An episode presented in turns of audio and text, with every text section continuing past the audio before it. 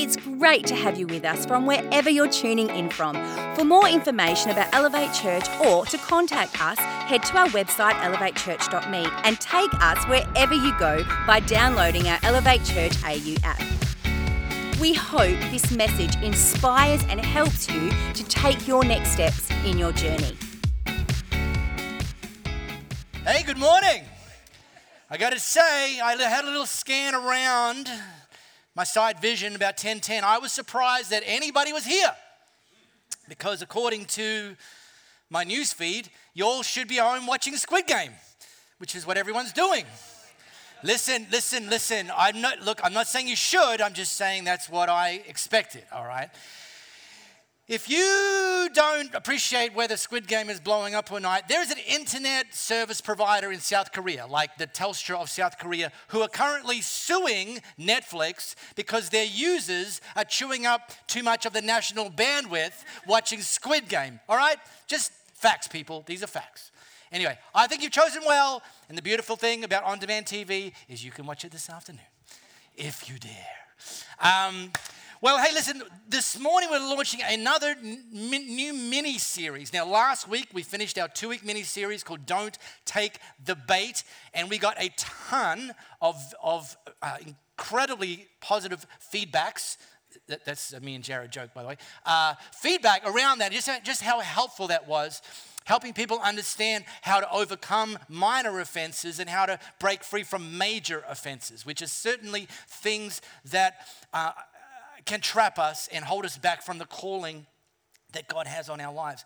And actually launching a new mini series today, which is all about this idea that God has a calling for us. It's called Dark Horses. Now, this expression, dark horses, I'm aware most of you are probably familiar with it. You may have used this expression, but just to make sure we're all reading from the same playbook, let me give you my definition, the working definition for this mini series. A dark horse is a little known person. I knew that was a spelling mistake. See, it says no, but it's meant to say known. But see, that's not a, that's, according to AI, that was spelled correct. It just happens to be the wrong word. A little known person, unlikely to succeed, who ultimately accomplishes great things. And look, we love, especially our Aussies, we love a great dark horse story. And by the way, Hollywood knows that we love a great dark horse story. Ever heard of a film called Rocky? Dark horse story. What about Rudy? Dark horse story. Braveheart, perhaps? And then probably my favorite of this collection, Gladiator. Not just because Russell Crowe's in it. But all of these movies and plenty more in this genre all have the exact same storyline. Little known person, nobody thought they could do anything special, and yet the crescendo of the movie is they ultimately went on to accomplish something significant. And we watch these movies in the days where we used to go to the cinema. Now, when we just get off the couch, we think we're so pumped up. We're like, man, this is awesome. These dark horses. Boy, I wonder if that could be me one day.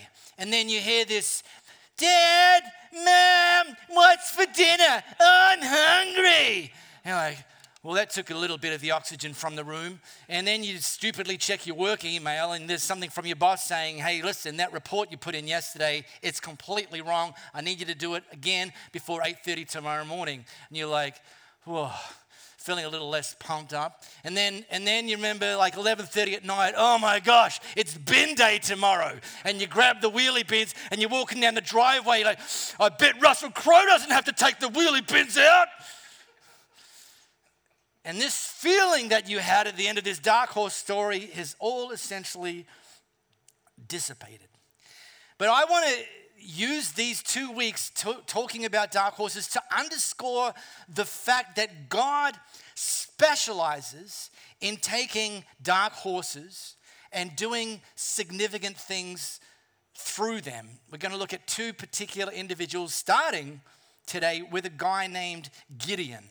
Now, I'm going to start at the end of the story, okay? I know this is completely backwards, but let me just set it up by telling you this is how the story ends, okay? Gideon was one dude living in the nation of Israel at a time where the Israelites had been under the oppression and control of a group of uh, uh called, the, called the Midianites from Midian. The Midianites had oppressed and suppressed the Israelites to a point where it's like it, it, they couldn't take it anymore. It, it was intolerable.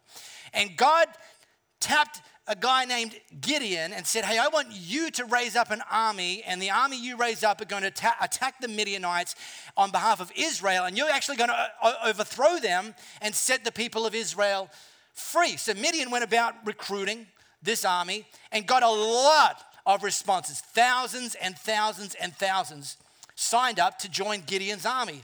And God said, Yeah, you know what? That's too many.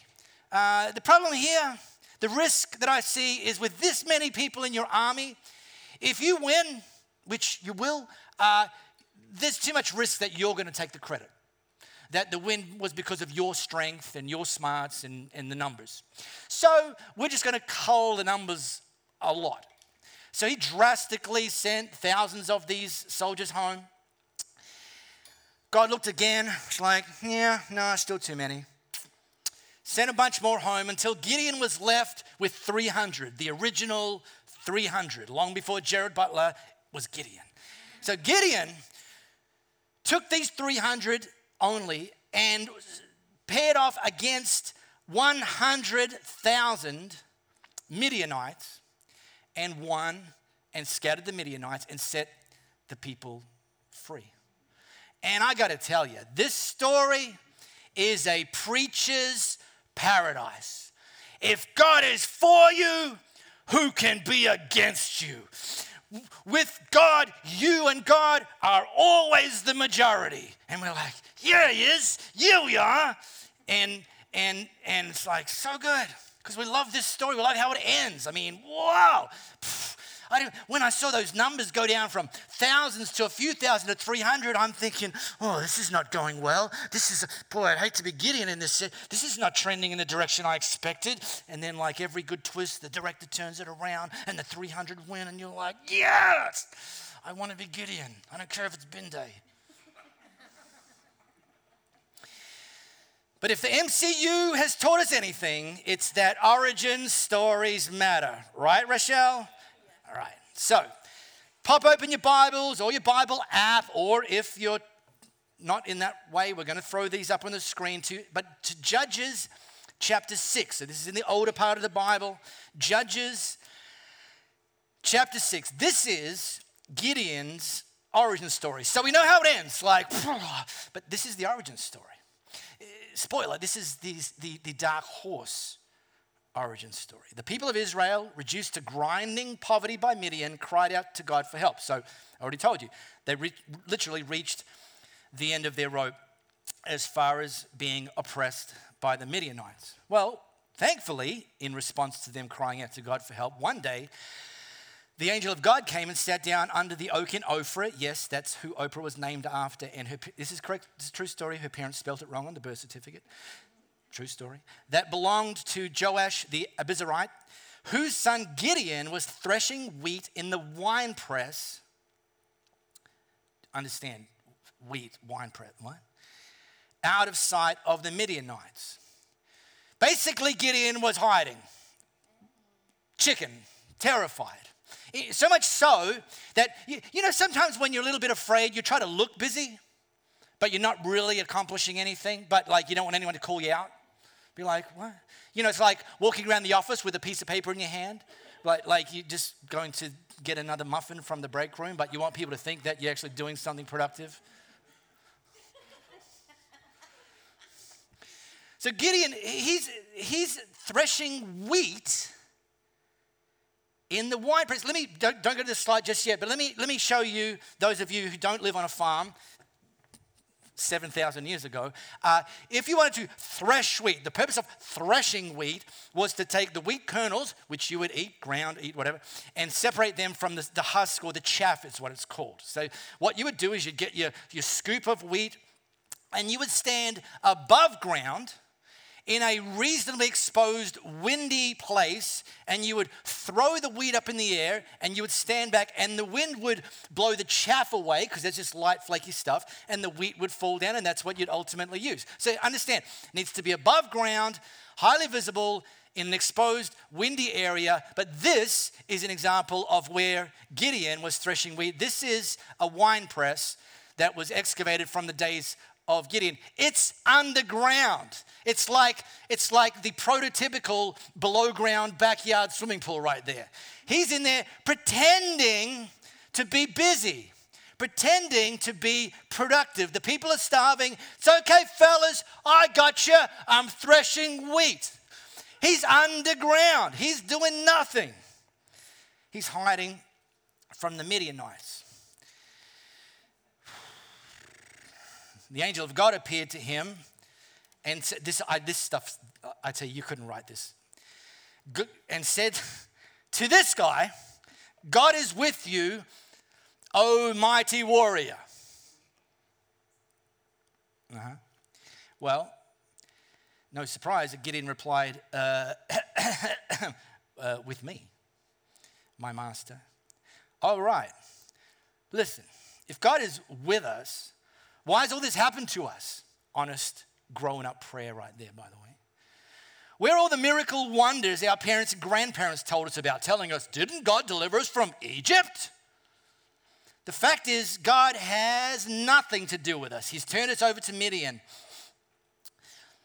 But God faced him directly. And by the way, the, the image of this exact moment in time is like as a parent, you know, you're in the kitchen and you're doing the dishes and you're kind of in there and then one of your kids says something either to you or to their sibling that is completely, completely out of bounds, and you go, What did you say? that is exactly what happened in this moment. But God rubbernecked, snapped his face in his direction, and said, Listen, mate, go in this strength that is yours. Save Israel from. Gideon's still in the wine press at this stage, right? Just looking busy.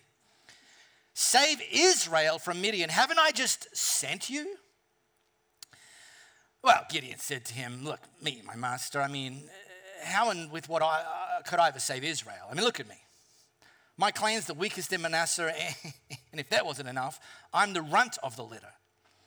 God said to him, Look, I'll be with you. Believe me, you'll defeat Midian as one man.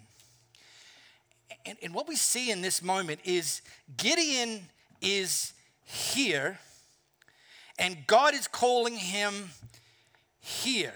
Gideon is hiding from the Midianites, terrified of them because of what they've done, what they've been doing, what they continue to do, hiding in a wine press, being effectively useless and off the, the, the, the, radar of anybody. And God's saying, I want you to go over here and raise up an army and defeat the Midianites who have been persecuting and oppressing your nation for generations that no one could get rid of, no one could do anything about. You've all considered it, it's hopeless. You just have to put up with it. I'm calling you to here.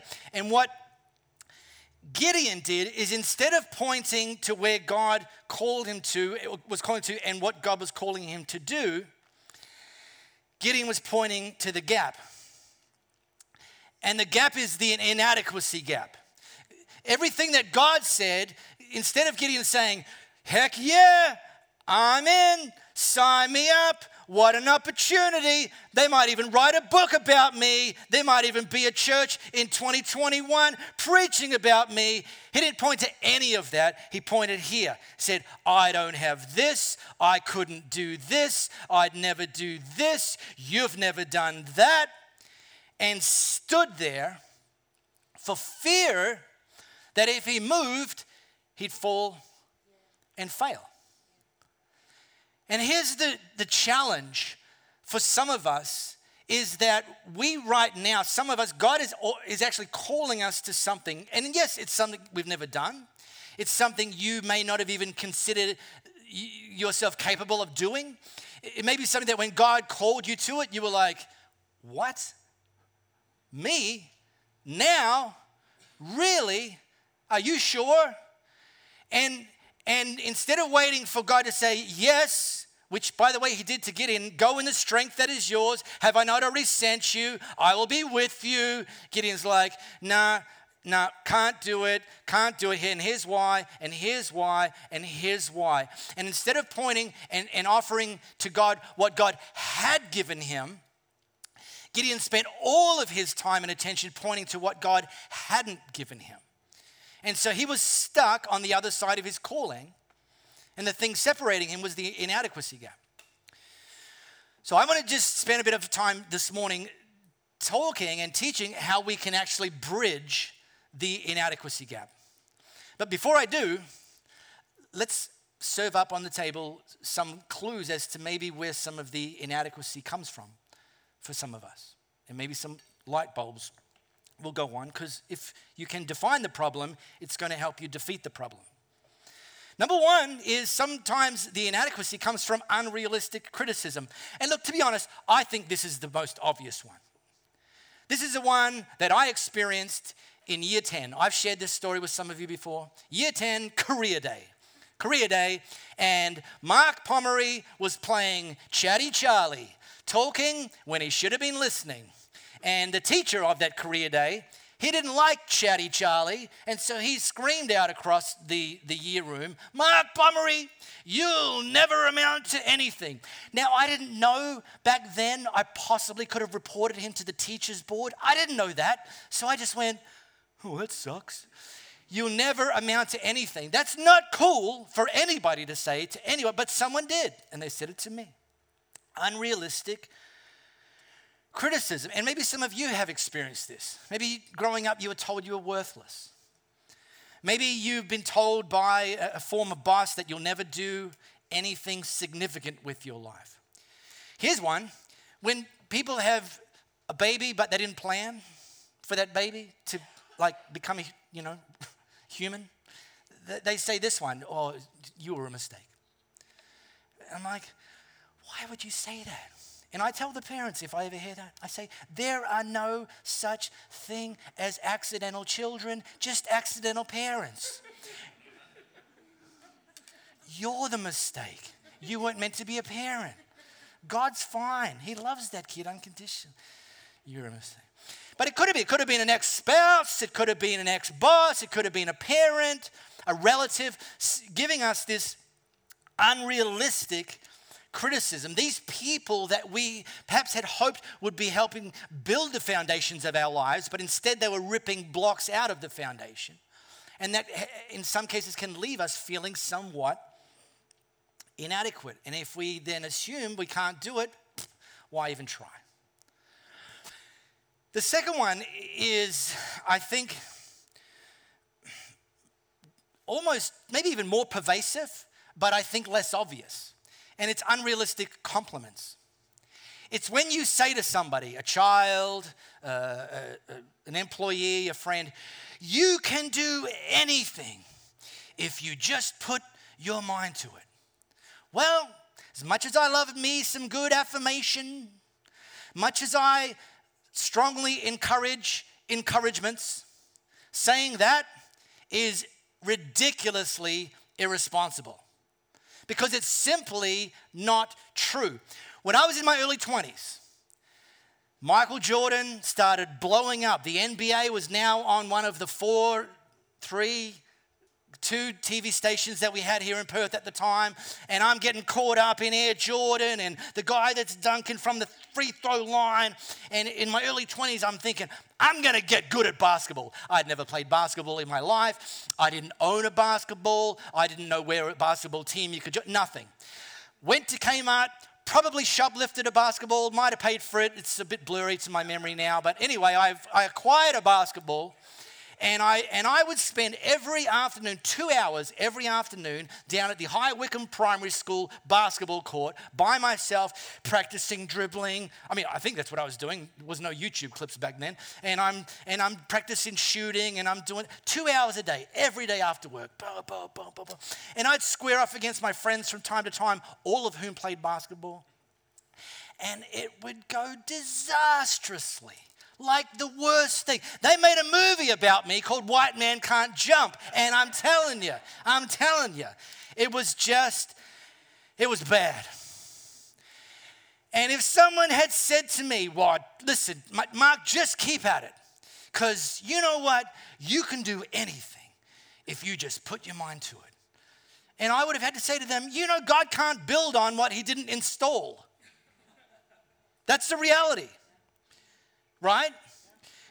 In fact, the responsible thing for us to teach the people around us is not that you can do anything you want if you put your mind to it, it's that you can do anything God's called you to if you put God did not call me to be the next Air Pomeroy. I mean, I wish my bank account wish he did, but he didn't.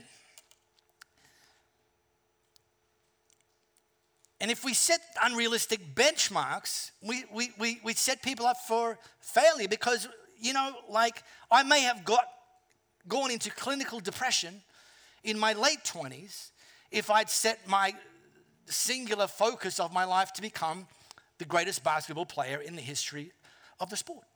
Because I never got there, by the way. But I never, God never called me to that in the first one. And then here's this one. And this one, I think this one's quite obvious. But It's not only obvious, it's actually uh, growing. And this is unrealistic comparison. It, it's always been a thing, okay? But now, as you know, with the advent of social media, it's become more accessible more instant. I mean, if, if you didn't know that social media was a thing, I mean, like a big deal, uh, earlier this week, the Facebook collective went out for six hours. Facebook, Instagram, WhatsApp. Do you know there are reports during that six hour blackout of people physically walking to their neighbor's house with the food they prepared for dinner to show them because they couldn't take a photo and post it on the gram and do hashtag food porn.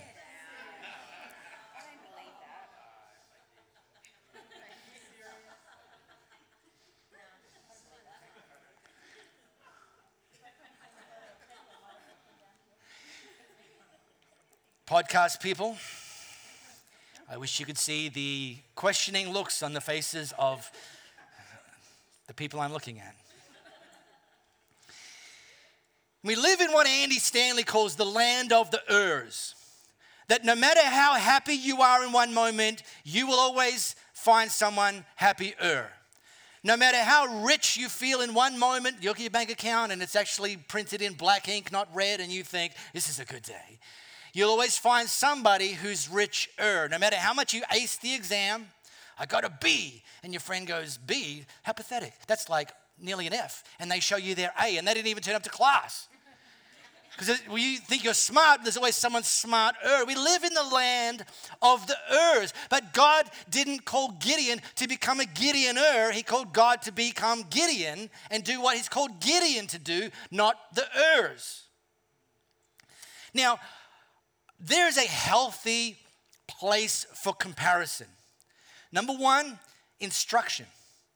Like someone who's achieved something that God's kind of calling you towards a healthy marriage, that's good. Success leaves clues. So we can learn from people by comparing ourselves, but learning, not being intimidated. We, we can be inspired by people, but again, not be intimidated and not try to copy them, but learn principles and practices that are going to help you and me bridge the inadequacy gap. All right. Gideon said to God, Me, my master, how and with what could I ever save Israel? I mean, look at me, my clan's the weakest in Manasseh, and I'm the runt of the litter. This was Gideon's inner dialogue. God didn't just say, Yeah, all right, fair point, mate. I never noticed that. Come to think of it, I'm glad you pointed that out. I'll, I'll go find someone else. Oh, man, says to his research team, You're all fired. We didn't get any of this in the classified intel about Gideon. He's Pathetic. He's in a wine press, for God's sake, threshing wheat.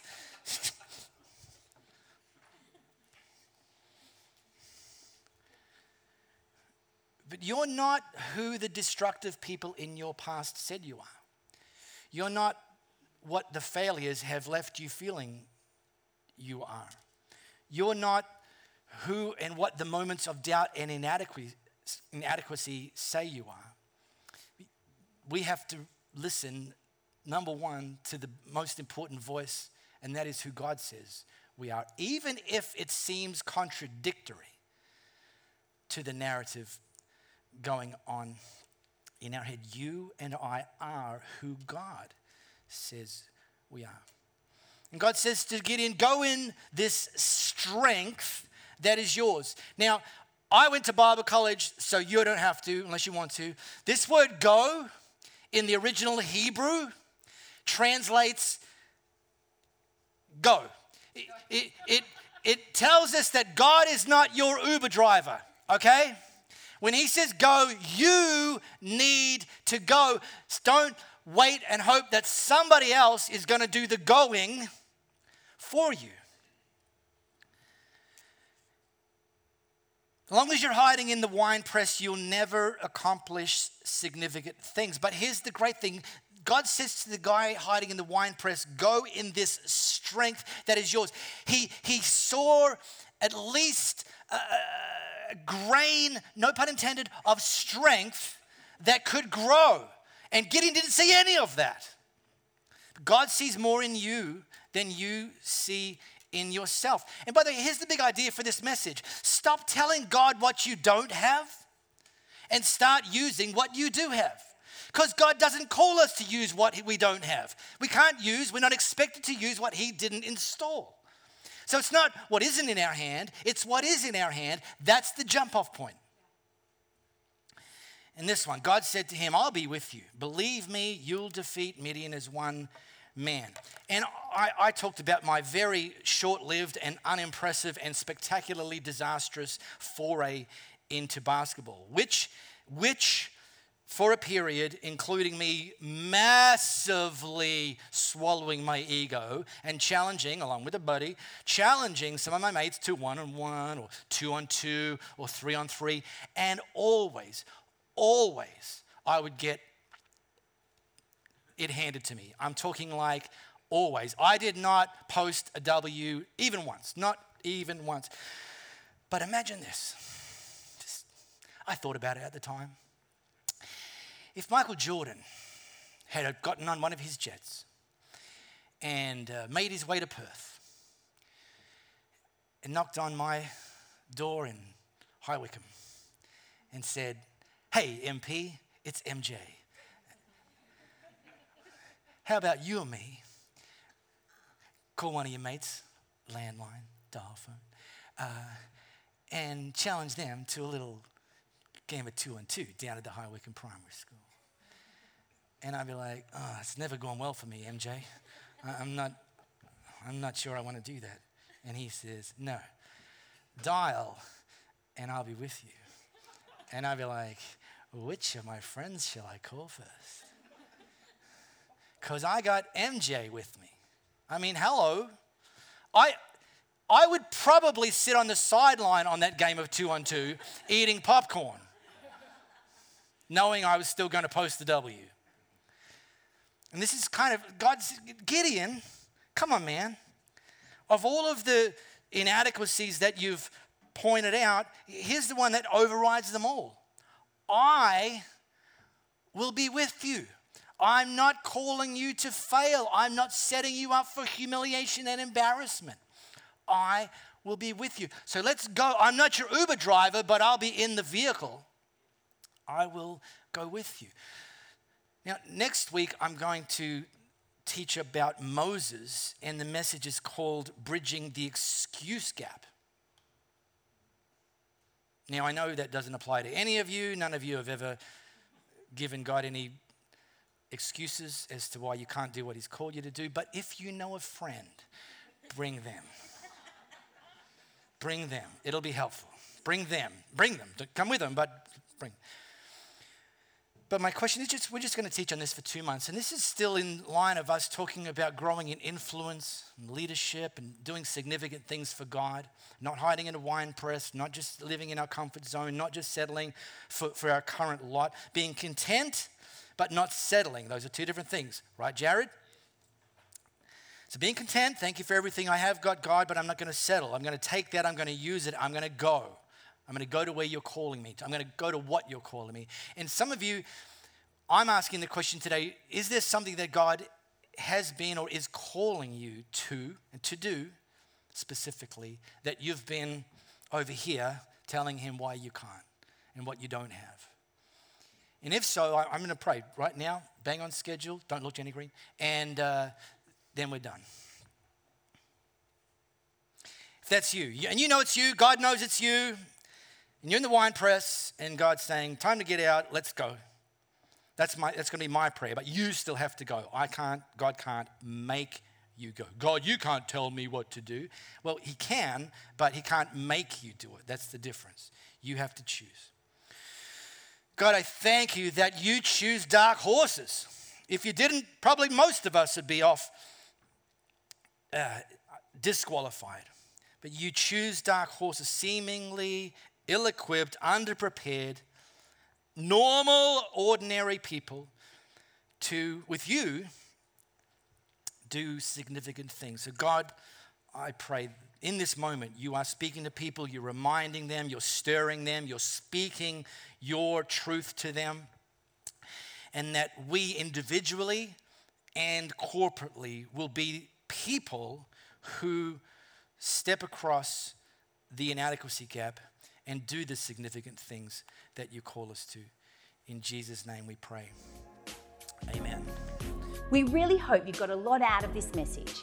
If you live in the Perth area, we'd love for you to join one of our live experiences. For times and directions, as well as information, head to our website, elevatechurch.me. For those of you beyond the Perth area, we'd love for you to connect with our online experience, which premieres every Sunday via YouTube and Facebook Live, and on demand immediately after. And to partner with us to reach more people by giving financially, head to our website, elevatechurch.me, and also download our Elevate Church AU app.